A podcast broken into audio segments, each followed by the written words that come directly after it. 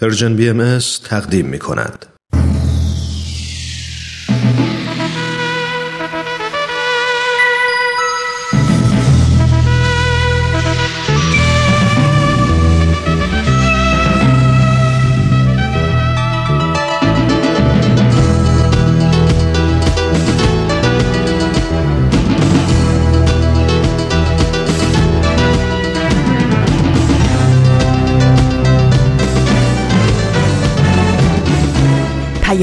دوست.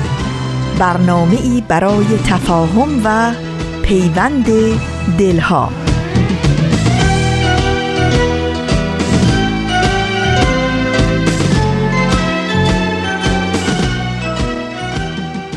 با درودی پر از مهر و دوستی از فاصله های دور و نزدیک به یکایک شما شنوندگان عزیز رادیو پیام دوست. در هر شهر و دیار و گوشه و کنار این گیتی پهناور که با رادیو پیام دوست همراه هستید. امیدواریم خوب و خوش و خورم باشید و با دلگرمی و امید روزتون رو سپری کنید.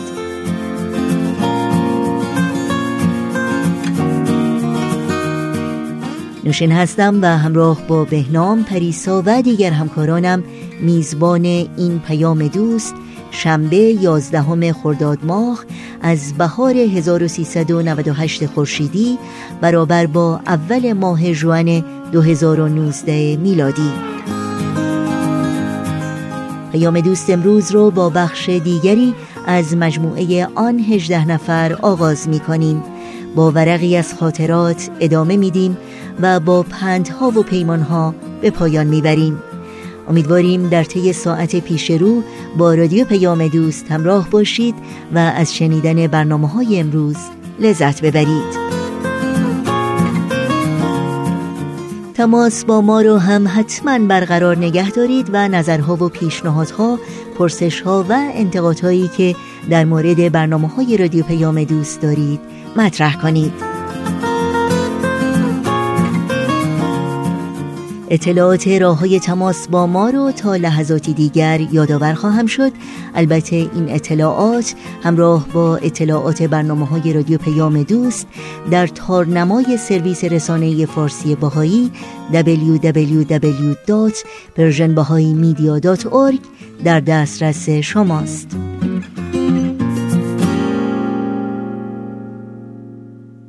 آدرس ایمیل ما هست info at persianbms.org شماره تلفن ما 001 703 671 828 828 در شبکه های اجتماعی ما رو زیر اسم Persian BM جستجو بکنید و در پیام رسان تلگرام با آدرس at Persian B با ما در تماس باشید.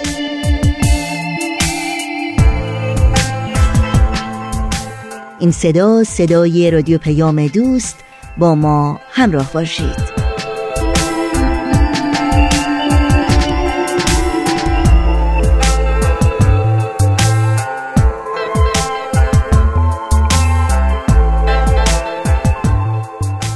شنوندگان عزیز اگر آماده هستید پیام دوست امروز رو آغاز کنیم با بخش تازه‌ای از مجموعه آن 18 نفر که همونطور که حتما آشنایی دارید به شرحی در مورد زندگی و فداکاری های اولین 18 نفری که به سید باب بنیانگذار آین بابی و مبشر آین باهایی ایمان آوردند می‌پردازه.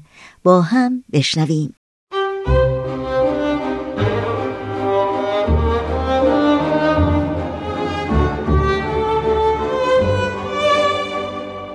آن هجده نفر.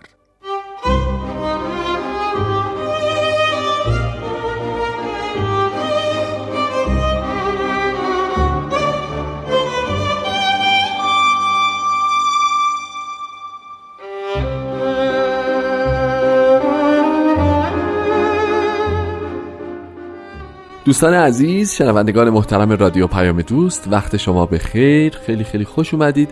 به یک قسمت دیگه از مجموعه آن 18 نفر. برنامه ای که به تهیه کنندگی پارسا فناییان به مناسبت دویستمین سال تولد حضرت باب در رادیو پیام دوست تهیه میشه و تقدیم شما میشه. همونطور که می‌دونین تلاش ما بر این است که از طریق این برنامه با زندگی 18 مؤمن اولیه به حضرت باب آشنایی بیشتری به دست بیاریم.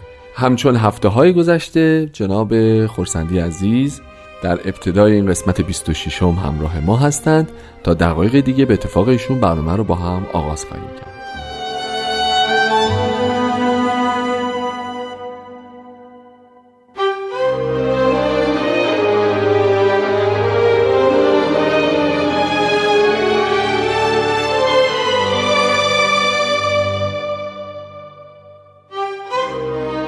خب جناب خورسندی عزیز وقتتون بخیر و خیلی خیلی ممنونم از اینکه این هفته هم محبت کردیم و در برنامه خودتون تشریف دارید. خیلی باعث افتخارمه که می‌تونم در خدمت شما و دوستان عزیزمون باشم. قربان محبتتون سلامت باشید خب این سومین برنامه است که ما به شرح زندگی جناب قدوس می‌پردازیم. اگه نظرتون باشه هفته گذشته تا اینجا تعریف کردیم که اصحاب قلعه رفتن با ملا تقوی سالوی صحبت کردن و جناب قدوس رو از حبس ایشون به قول معروف آزاد کردند و به قلعه اووردند و حالا امروز در خدمت شما ادامه ماجراهای قلعه شیخ تبرسی رو با هم مرور خواهیم کرد. منتها قبلش من یه سوالی می‌خواستم ازتون بپرسم. این در پایان قسمت گذشته که صحبت شد و فرمودید شما این ماجرا رو برام سوال بود که این ملا تقی ساروی با اون همه پیرو و نیرو و سرباز و به قول معروف خدم و حشم و عامه مردم حرف شنوی که از تو به یک اشاره از ما به سر دویدن. چرا هیچ مقاومتی نکرد؟ خیلی راحت این تعداد از اصحاب قلعه رفتن گفتن جناب قدوس رو می‌خوایم و اون می‌دونست که جناب قدوس یکی از بزرگان بابیه هست می‌دونست نقشه ایشون رو تاثیرگذاری ایشون رو.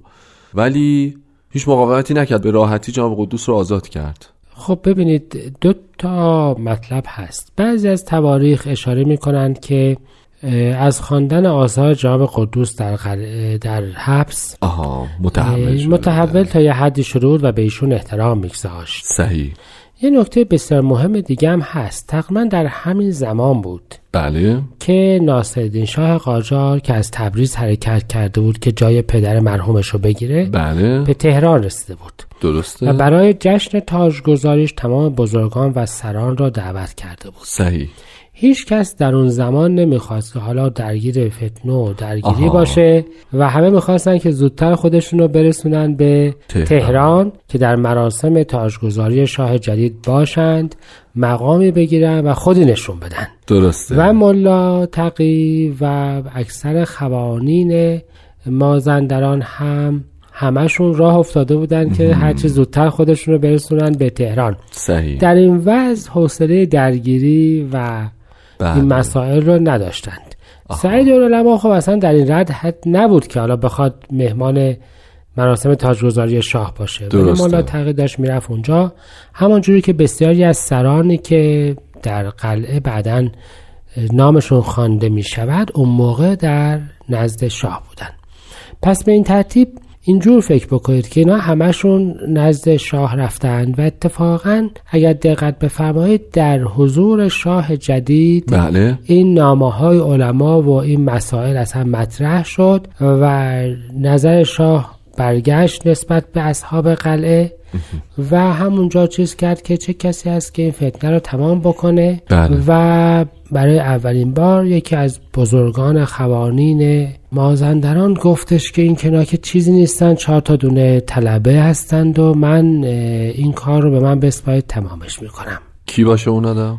اسمش عبدالله خان ترکمان بود. بله. او به شاه عرض کرد که قربان اجازه فرمایید من این کار را فیصله میدم. حکمی به مصطفی ساری رسید که یه تعداد پول و نیرو جمع بکن بله. همراه بکن به این عبدالله خان بله و ایلات مختلف را از هر کدوم یه تعدادی نیرو بگیر آها. و برید و این قلعه رو تمام بکنید صحیح. پس به این ترتیب می‌بینیم که اون اوضاع یه مقدار نامشخصی که از فوت محمد شاه بود درست, درست. حالا با آمدن ناصرالدین شاه و قبضه امور توسط او و قدرت میرزا تقیخان امیر کبیر بله. که می‌خواست مملکتی که همه جاش در شورش بود رو به آرام, آرام بکنه بله. و نزدیکترین جا هم شاید مازندران بود که به منطقه اجدادی ایل قاجار هم نزدیک بود به این ترتیب اوضاع عوض میشه یعنی هم نوع حملات به قلعه عوض میشه بله. همین که دولت دیگه از مرکز دستور برای از بین بردن این مشتی اصحاب ساکن قلعه رو میده تا اون موقع بله. هنوز حملات محلی مردم تحریک شده یا قوانین محلی تحریک شده ادامه داره از توسط علمای محل بود که بله بله به قلعه حمله می شد اما حالا دیگه تهران درگیر ماجرا بود درسته. و نیروهای منظم و بودجه دولتی رو به این کار اختصاص داده بود و به این ترتیب پس هم جناب قدوس آزاد شدند. بله. ولی وقتی ایشان به قلعه رسیدن در فاصله چندین روز به تدریج اثرات اون قبضه امور توسط سلطان جدید درسته در حملات منظم مداوم به قلعه آشکار شد. دیگه اهالی محل نبودن نیروهایی بود که بسیج شده بود تا حدود چهار هزار نفر و اینها قلعه را محاصره کرده بودند سنگرهای متحرک درست کرده بودند و ارتباط قلعه را با اطراف قطع کردند. یعنی اینکه دیگر تا این موقع از همه جای ایران بابیه که به طرف قلعه شنیده بودن ملا حسین اونجا هست حرکت می‌کردند و کمابیش حالا شب از راه های مخفیانه تر تک تک خودش رو به قلعه میرسوند. از این به بعد دیگر چنین امکانی نبود.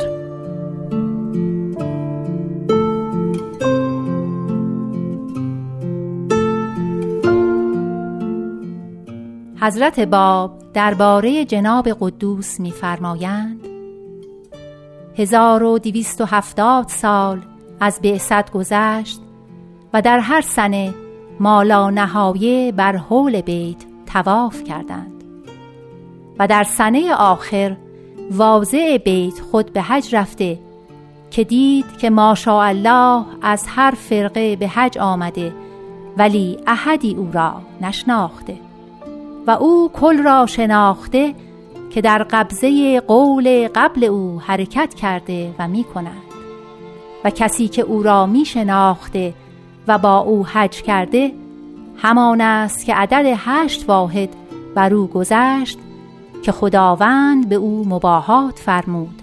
در ملع اعلا به انقطاع او و اخلاص او در رضای او. نه این است که بر او فضل خاصی شده بلکه همان فضل در حق کل شده ولی کل خود را محتجب داشته از آن فضل. زیرا که در آن سنه ظهور کتاب شرح سوره یوسف به کل رسید. ولی چون نظر کردند دیدند رفیق ندارند در تصدیق. همه واقف شدند. و حالان که تصور نمی کنند که همین قرآنی که حال این همه مصدق دارد هفت سال در بهبوهه عرب بود و مصدقی غیر از امیر المؤمنین علیه السلام به ظاهر نبود. ولی آن نفس چون نظر به حجیت حجت نمود موقن شده و نظر به دیگری نکرده.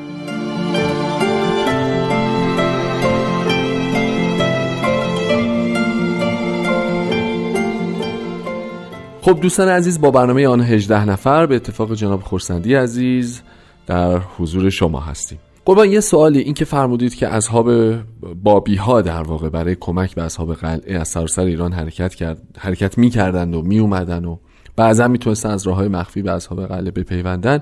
بعد از اینکه محاصره این شکل منسجم خودش رو گرفت و دیگه قضیه به حدی رسید که خب می‌دونیم واقعا هیچ مفری نبود آیا روایتی در جایی در تاریخ ثبت شده که اومده باشن بابی ها برای کمک ولی با این محاصره کنندگان درگیر شده باشن و در نهایت نتونسته باشن اصلا راهی به قلعه پیدا بکنن البته که هست دقت بفرمایید که خود حضرت بهاءالله با همراهانشون صحیح. دفعه دوم که می‌خواستن تشریف ببرم؟ بله شبانه توسط همین گروه های محاصره کننده محاصره شدند و دستگیر شدند و در نهایت در آمول مورد چوبکاری واقع شدند. صحیح. و از طرف دیگه به تدریج مردمان مازندران که حالا به پشتیبانی حکومت هم مستظهر بودند که اینها شورشیاند هر غریبه با لباس های معمولا بله. آخوندی رو در مناطق مختلف جنگل های مازندران که می‌دیدند بله بله. متوجه می شدن که سر حتی خیلی از برای همین جهت تعداد زیادشون هم کشته شدن. یعنی شما وقتی تواریخ بابی و باهایی رو می‌خونید این هست که این افراد راه افتادن به طرف قلعه اما دیگه هیچ خبری از سرنوشتشون نیست, و میشه حد زد که مردمان محلی یا محاصره کنندگان این نفوس رو در همون جنگل و همون مناطق قبل از رسیدن به قلعه شهید کرده باشن. درست. پس بله یعنی وقتی که اوضاع به این مرتبه رسید هم راه آمدن آزوقه بله بله. به قلعه بسته شد, بسته شد و بله. هم مسائلی. ببینید من می‌خوام این رو عرض بکنم شاید خیلی واضح تر باشه. یه تعداد حدود دویست نفر بله. پیاده و سواره. درست.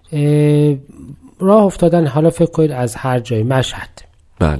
اینا هر کدوم قرار بوده برای خودشون پخت و پز بکنن غذای درست بکنن. یکی زیر سایه درخت واسه که کنار رودخونه بیسته. بله. به همین جهت یک ستونی بودن به طول چند کیلومتر. درسته. این یه دسته نظامی نبود که وقتی یه جایی توقف می‌کنیم دم غذایی براش حاضر باشه. بله اینا بله. قرار بود که هر کدوم به هر روستایی می‌رسن برن برای خودشون غذا تهیه کنن آشپزی بکنن نمی‌دونم بار داشته باشن نداشته باشن. به این ترتیب در از قلعه تبرسی یک اردوگاه نظامی نبود در حقیقت. درسته که با تجهیزات و پیشبینی و, و, و همه اینا. ماها طول کشید شاید چند ماه که اینها تا اینجا برسند درسته. و به این پراکندگی که از می‌کنم. حالا هم از روستاهای اطراف نان میخریدن برنج میخریدن شیر می‌گرفتن بله. یه تعدادی حالا گاو و اینها داشتن که شیرده بودش و برای آزوغشون بود. بله. همه اینها من می‌خوام عرض بکنم که فکر بکنید مثل یه روستای محاصره شده بود. بیشتر تا به یک اردوگاه نظامی, درسته. ولی به هر حال به تدریج راه این روستا از همه طرف بسته, بسته شد. خیلی تعبیر درستی بود. مرسی. این نکته خیلی مهمیه که ما فراموش نکنیم که واقعا با یک پیش بینی یک آزوده آره واقعا شما ما اسم قلعه رو میشنویم. بله یادم میره که در خیلی از جا دیوارش یک متر بوده. آها. یعنی قلعه به معنایی که اون چیزی برج و بارویی که ما بله، تو ذهنمون میاد که تو ذهنمون هست بله بله بله بله, و به این ترتیب قلعه محاصره میشه بله بله حتی می‌خوام عرض بکنم با وجود احترام بسیار زیادی که مولا حسین برای جاب قدوس قائل بود. بود بله. و در ورود ایشون حتی سجده به ایشون کرد و اصحاب به این شدت خدمت جواب قدوس احترام قائل بودند. اما در عین حال بعضی از گروه ها فرماندهان یا افرادی که سردسته گروهی از اصحاب بودند تا یه حدی هم راه خودشون رو می‌رفتند مثلا تاریخ یاد می‌کنه که آقا رسول بهنمیری که از مریدان جواب قدوس بود و سردسته اصحاب مازندرانی بود که در خدمت ایشون وارد قلعه شد صحیح. و همراه بود بعدها هم چون به محل آشناتار بود کار خودش رو کرد در نهایت هم می‌دونیم که ایشون قلعه رو ترک کرد. و البته هم خودش رو به کشتن داد و هم یه دی رو ولی به هر صورت می‌خوام عرض بکنم که ما همش باید یادمون باشه که اینها افرادی به شدت عاشق ما جناب قدوس افرادی بسیار شجاع و از جان گذشته ولی فاقد اون نظم و انضباط و اون تعلیمات نظامی بودند. درسته. آنچه که قلعه را درخشان می‌کنه شاید این باشه که اولین و شاید درخشانترین مردمانی است در مقابل یک ارتش منظم. درست. یعنی من فکر می‌کنم شاید تاریخ جنگ جهانی دوم راجع به گتوی ورشا صحبت می‌کنه بله، که بله. یهودیان اسیر در اون توسط قوای نازی نازی قتل عام شدند بله. ولی چند روز در از مقاومت کردند بله. چیزی شبیه این رو باید تصور کرد راجع به قلعه تبرسی مردمانی از طبقات مختلف پیر و جوان و ضعیف و بله. قوی که درگیر یک مجموعی از نیروهای تعلیم یافته بودند که حالا این فتوای علما را هم داشتند که اینها خارج از دینند و کافرند و مالشان هم علاوه بر جانشان حلال, حلال است. پس به این ترتیب شما یک تصویری بیشتر از اون مظلومیتی پیدا می کنید که این اصحاب قله داشتن و اگر حالا شاید جالب باشه که اصلی ترین درگیری از نوع جدید که با کمک نیروهای سازمان یافته دولتی هم انجام شد آشورای 1265 بود. یعنی نیروهای این جنگ اولین جنگ شدیدی که نیروهای دولتی دست درگیر اصحاب شدن و البته شکست خوردند. بله. و بسیاری از همین سردسته ها از جمله همین کسی که گفته بود اینا کاری نداره از بین بردنشون تو این جریان کشته شدند صحیح. در آشورای 1265 اتفاق افتاد عجب. و به این ترتیب با اون شکست و فراریانی که رفتن به تهران خبر دادند دولت به عمق ماجرا پی برد و این بار شاهزاده مهدی قلی میرزا از بزرگان شاهزادگان قاجار بله. با نیروی مرکب از توپخانه و حدود دوازده هزار نفر نیرو آمد که این چند صد نفر مردمان ساکن در این بله. گوشه جنگل رو شکست بده و فتح نمایان حتما در ردیف فتوحات ناپلئون برای دولت ایران ثبت بکنیم. و می‌دونیم که حتی و می‌دونیم که حتی با این وضع هم اصحاب قلعه در دفاع از خود موفق بودند. و با وجود اینکه محاصره شدید اونها را از هر نوع تجهیزاتی کمابیش محروم کرده بود بله.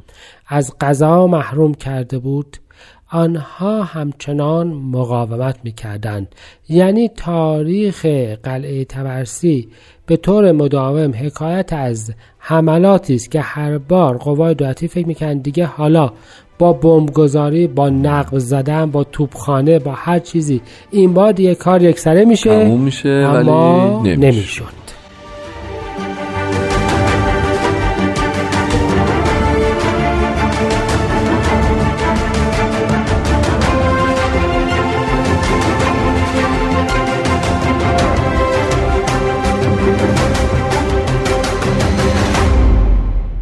دوستان عزیز با آخرین بخش از برنامه این هفته یا آن 18 نفر همراه هستید. خب قربان ما برمیگردیم به ماجراهای قلعه و جناب قدوس. در واقع گفتیم که اون اصحاب تونستند که جناب قدوس رو آزاد بکنن و ایشون به قلعه پیوستن. در مورد ترکیب افرادی که اونجا بودن صحبت کردیم. در مورد اینکه آرایش نظامی ندیده بودن اینکه هماهنگ و منظم نبودن طبیعتا صحبت کردیم. در مورد عدم امکاناتی که در واقع با تنگتر شدن حلقه محاصره هر روز پررنگ و پررنگتر می‌شد صحبت کردیم و با قشونکشی دوازده هزار نفری مهدی قلی میرزا و حجوم همه جانبه و همه با همه تجهیزات به قلعه. حالا می‌خواید که ماجرا ادامه بدیم و ببینیم که در ادامه چی در میشه تمام این احوال پس بله. اگر اینجور باشه عرض می‌کنم که جناب قدوس مظهر آرامش و سکونی بودند که از اطمینان نهایی به حقانیت خودشون ناشی می‌شد بله. ایشون در وقتی که در حبس ساری بودند شروع به نوشتن تفسیری بر اولین آیات قرآن کریم یا سوره فاتحه قرآن کریم کرد. بله. که در میان اون به کلمه سمد و در تفسیر اون کلمه سمد مجموعی در حدود سه برابر حجم قرآن رو در ساری مرقوم کرده بله. بودند. همین مقدار هم در قلعه تبرسی از قلم ایشون جاری می شد اکثر نوشتهاش جناب قدوس البته به روشی که بعضا بابی مرسوم داشتند بدون نقطه است.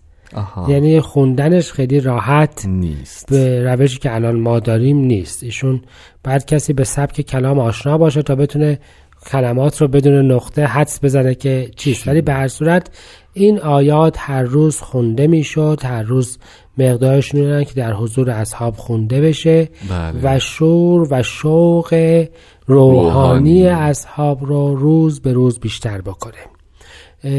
اطاعت مطلقی که ملا حسین به ایشون نشون می‌داد و بزرگان اصحاب به ایشون نشان می‌دادند و سکون و آرامشی که جناب قدوس داشتند و در عین حال از اول یعنی از زمانی که حتی ملا حسین هنوز به طرف خراسان می‌رفت توقیات خودشون رو با این داده بودن که در نهایت شهادت نصیب ما خواهد بود.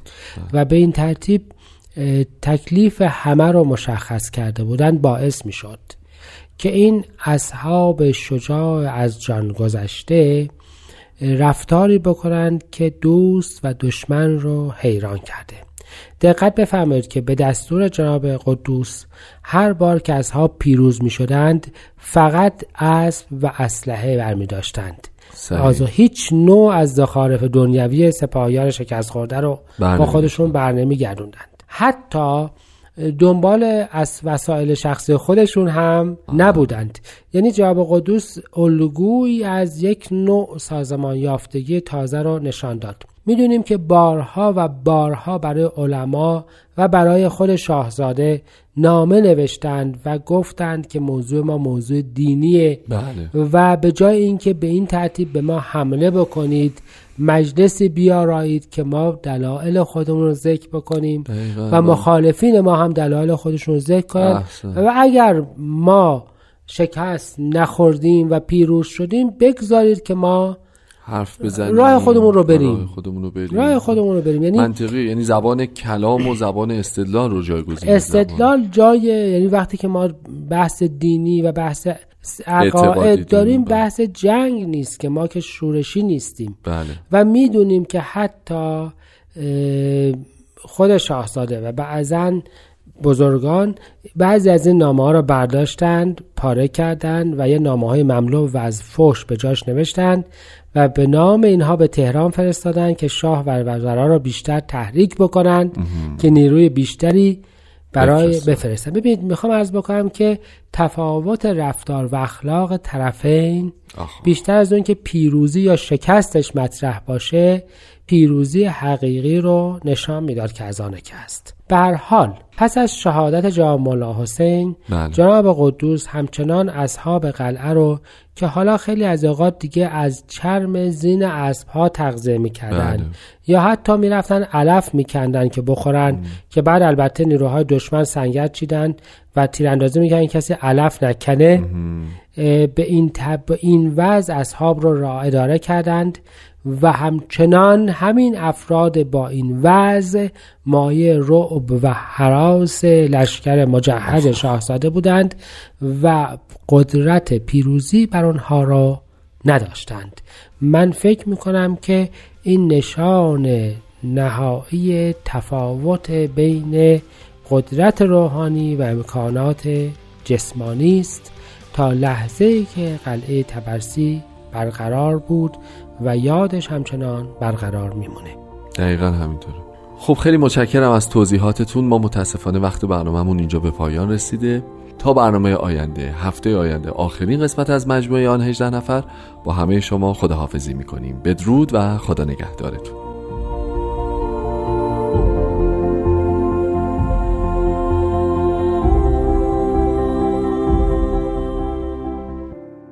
امیدوارم از همراهی با برنامه این هفته آن 18 نفر لذت بردید.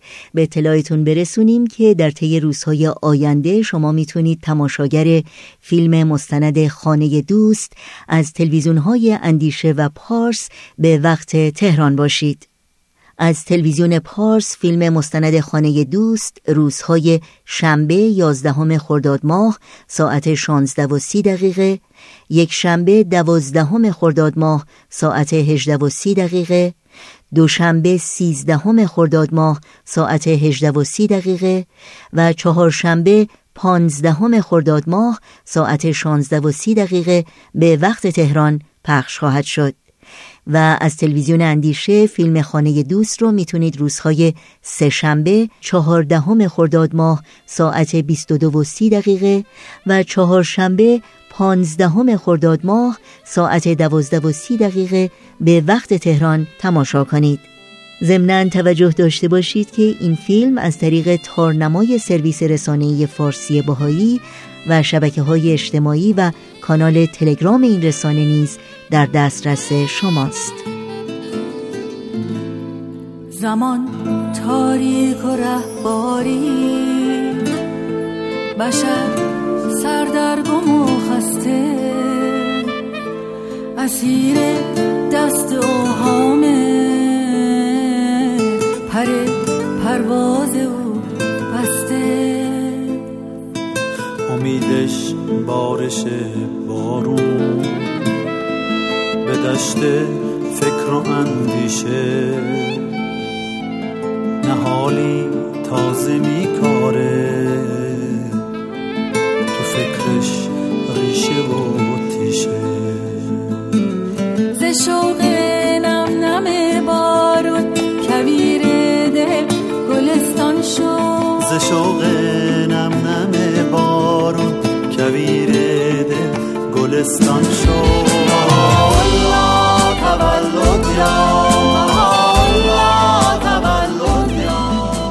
همراهان خوب رادیو پیام دوست در این ساعت از برنامه های امروز با هم به خاطره دیگر از دفترچه خاطرات سهیل کمالی گوش می کنیم پس این شما و این هم بخش دیگری از مجموعه ورقی از خاطرات. ورقی از خاطرات. شما می‌تونید بخش های مختلف این برنامه رو در تارنما شبکه های اجتماعی یا تلگرام Persian BMS دنبال بکنید.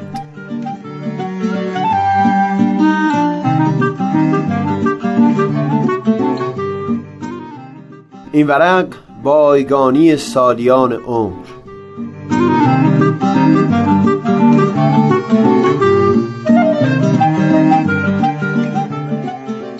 با ماشین توی خیابون با پدرم گشتی می‌زدیم حوض کردیم به جای گوش دادن به موسیقی. ببینیم کدوم یکی از شاعران نزدیک به دوران ما خودشون شعراشون رو خوندن به اونها گوش بدیم.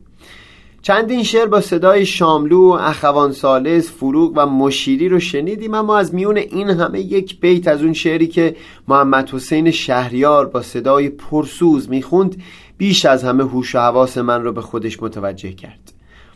بی سمر هر ساله در فکر بهارانم ولی چون بهاران می‌رسد با من خزانی می‌کند. و هم بیتی بعد از اون می‌رسد قرنی به پایان و سپهر بایگان دفتر دوران ما هم بایگانی می‌کند. اتفاقا این روزی که گوش سپرده بودیم به این شعرها دومین یا سومین روز از روزهای نوروزی بود. همون موقع رانندگی احساس می‌کردم یه چیزی درباره عید نوروز و کلا روزهای نوروزی برام عجیبه. چون هر جوری که نگاه بکنی اون روزها هم یه چیزی هستن درست مثل روزهای پیشتر از خودشون.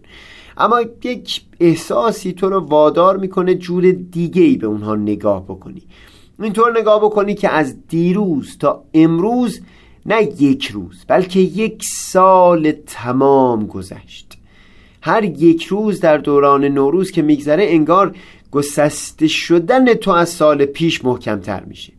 خلاصه اینکه روزهای نوروزی به سال قبل پیوسته هستند اما واقعا حس آدم اینه که یک خندق بزرگ این روزها رو از سال گذشته جدا کردن. هم اون شب و هم تا چندین شب بعد از اون دیدم که ساعتهای طولانی همدم دفتر خاطراتم شده بودم و همش داشتم از این می نوشتم که فرق و فاصله این سالی که گذشت با سالهای پیشتر از اون چی بود؟ از چیزهای زیادی سخن به میون اومده بود. اینکه روال تحصیلات دانشگاهی در سال گذشته به صورت جدیتری پی گرفته شد طوری که بیرون از فضای کلاس ساعتها با استادا گفتگو داشتم. اینکه در کنار صخره نوردی ورزش های جدیدی مثل اسکی شروع شده بود که پیشترها تصور نمی‌کردم روزی شرایطش حتی مهیا بشه. بیاد می آوردم که چیزی مثل صخره نوردی یا اسکی از آرزوهای دوران بچگی من بودن. زیر تاثیر فیلم های بروسلی و سیلوستر استالونه به خصوص در اون جوی که من بزرگ شده بودم اوج خیال بافی های بچگانه یا حتی اوایل دوران نوجوانی دیدار معبد شاولین بود یا صخره نوردی یا اسکی البته کارتون فوتبالیستا هم گاهی در خیال بافیا خودش رو نشون می‌داد اما هیچ وقت به پررنگی اون چند تای دیگه نبود. وقتی همراه قدیس یکی از نزدیکترین دوستانم به دیدار معبد شاولین یا به تعبیر چینی اون شاولینسه رفتیم حس هر دومون این بود که ای کاش میگذاشتیم تصویر معبد با همون حالت افسانه‌ای رازآلود خودش در ذهنمون باقی بمونه. جریان صخره نوردی و اسکی قدری متفاوت بود. صخره نوردی از سالها پیش شروع شد. چون هیچ وقت تمومی نداره و همیشه مرحله های سختری هست و هم جاهای جدیدی هست که آدم رو به چالش میطلبه هنوز که هنوز شیرینیش باقی مونده. اسکی هم چند تازه یک فصل است که شروع شده اما همچو حالتی داره. شروع کردن این ورزش ها اثر بسیار مهمی بر روال زندگی من داشتن. اما باز برای من این جالب بوده که فاصله حقیقت اونها تا خیال بافی های دوران نوجوانی بسیار زیاده. حتی همین الان در میون جمع بزرگترها یک دوباری که صحبت از اسکی شده هنوز که هنوزه جوری در مورد اون حرف می‌زنن که گویی فقط افرادی با ژن متفاوت تونستن یا می‌تونن بهش نزدیک بشن. توی دفترم بعد از ساعتهای طولانی نوشتن و نوشتن باز به اینجا رسیدم که اون چیزی که مایه بزرگترین شادی ها بوده برای من و همون چیز که مایه ژرفترین اندوه ها بوده همه مربوط می شده به روابط انسانی.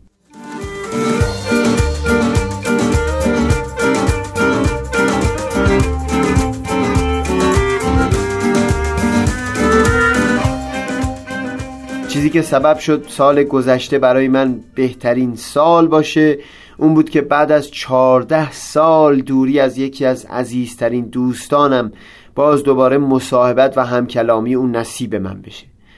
چیزی که این زیبایی رو دو چندان کرد اون بود که دوستی من با سه یا چهار نفر از کیشاوندهایی که یک سردی و بیتفاوتی من رابطه من با اونها حاکم بوده پر شد از گرمی و حرارت. همین روزهای دم نوروز وقتی دور هم جمع می شدیم همش پر از شور و شوق بود. اگه یکی از اون چند نفر در جمعمون نبود جاش خالی بود. و من هم اگه نبودم برای اونها این نبودن لمس می شد. همون روز نوروز یکی از همین خیشانی که سردی رابطه با او تبدیل به گرمای مهر و محبت شده بود پیغام مفصلی فرستاد که می‌گفت چقدر از بحثا و گفتگوهامون و چقدر از این صمیمیتی که در اون دوستی پدید اومده خوشنود و خورسندی به او گفتم که همین یک پیغام کافی بود تا نوروز من ساخته بشه و هم به راحتی بر زبون آوردم که چقدر برای من عزیزه و اینکه دوست دارم در سال جدید شمار این گفتگوها و صحبتها بیشتر باشه. یک چیز برای من خیلی جالب بود. درسته که اون پیغامی که او فرستاد تراوت خاصی به من بخشیده بود. اما چیزی که حس سرمستی در دل من پدید آورد پیغام خود من بود که توی اون تونسته بودم عمق احساس خودم رو راحت و آسوده بی هیچ بند و زنجیری به زبون بیارم. چند بار دیگه هم در زندگیم این رو حس کرده بودم. اما شاید این یکی از برجسته ترین موارد بود که چقدر شیرین حس ژرفی از محبت و عشق در دل تو نسبت به یکی باشه و گرمای رابطه به اونجا رسیده باشه که بتونی راحت این احساس رو با همه جرفایی که داره بر زبون بیاری. هم هیچ چیز تلختر از این نیست. که حس عمیقی از محبت در دلت نسبت به یک شخص باشه. اما گرمای رابطه اون گونه ای نباشه که بتونی لب از لب وا کنی. در این روزهای نوروزی هر بار که به یکی هدیه‌ای بخشیدم همش به همین حقیقت هوشیار بودم که واقعا در بخشیدن لذتی هست که صد یک از اون رو نمیشه در گرفتن سراغ گرفت. گمون می‌کنم فاصله بین یک سال و سالی پس از اون در شمار پیوندهایی باشه که گرمیشون به اونجا رسیده که میشه هدیهی به اون دوست بخشید و جرفای احساس رو به آسودگی با اون کس در میون گذاشت.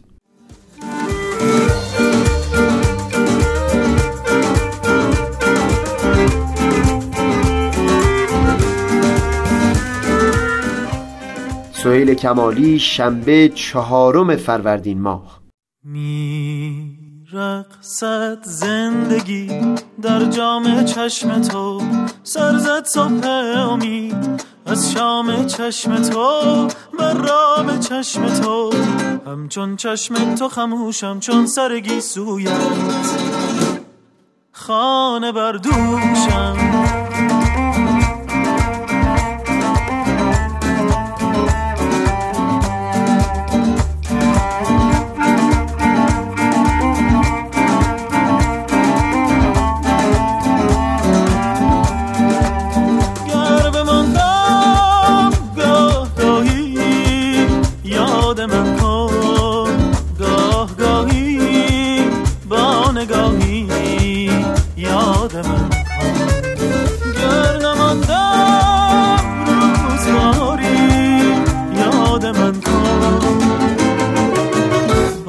چشم اشکاری یادم میرخصد زندگی در جام چشم تو. سازد صبح امید از شام چشم تو به چشم تو. همچون چشم تو خموشم چون سرگی سویت. خانه بردوشم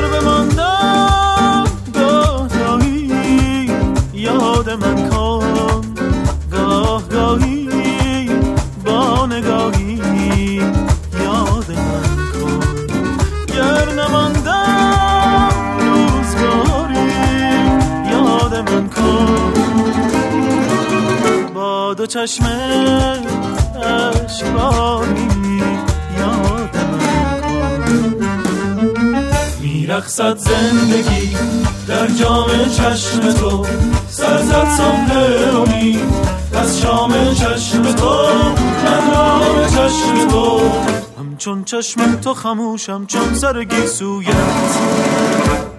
خانه بردوشم پندها و پیمانها.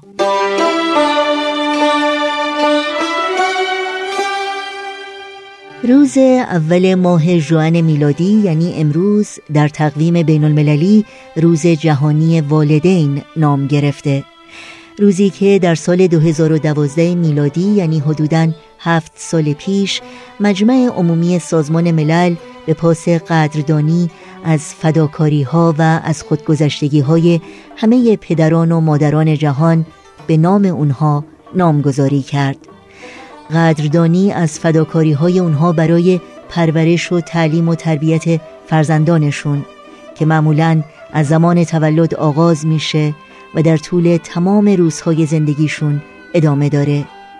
قدردانی از فداکاری هایی که پدران و مادران به همراه خانواده هاشون برای ایجاد جهانی بهتر انجام میدند. و همچنین نقش مهم و پررنگی که اونها در مشارکت و همکاری برای حل موزلات و چالش های جهانی دارند. به خصوص در رابطه با اهداف توسعه پایدار سازمان ملل. اهدافی چون ریشهکن کردن فقر و گرسنگی از بین بردن جنگ و خشونت و نابرابری های اجتماعی و اقتصادی و بهرهمند کردن همه اخشار جامعه از سعادت و بهروزی. روز جهانی والدین بر شما و بر همه پدران و مادران از خود گذشته و فداکار خجسته باد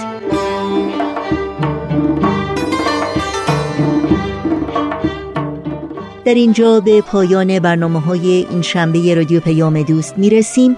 همراه با بهنام مسئول صدا و اتاق فرمان پریسا ویراستار و تنظیم کننده پیام دوست امروز.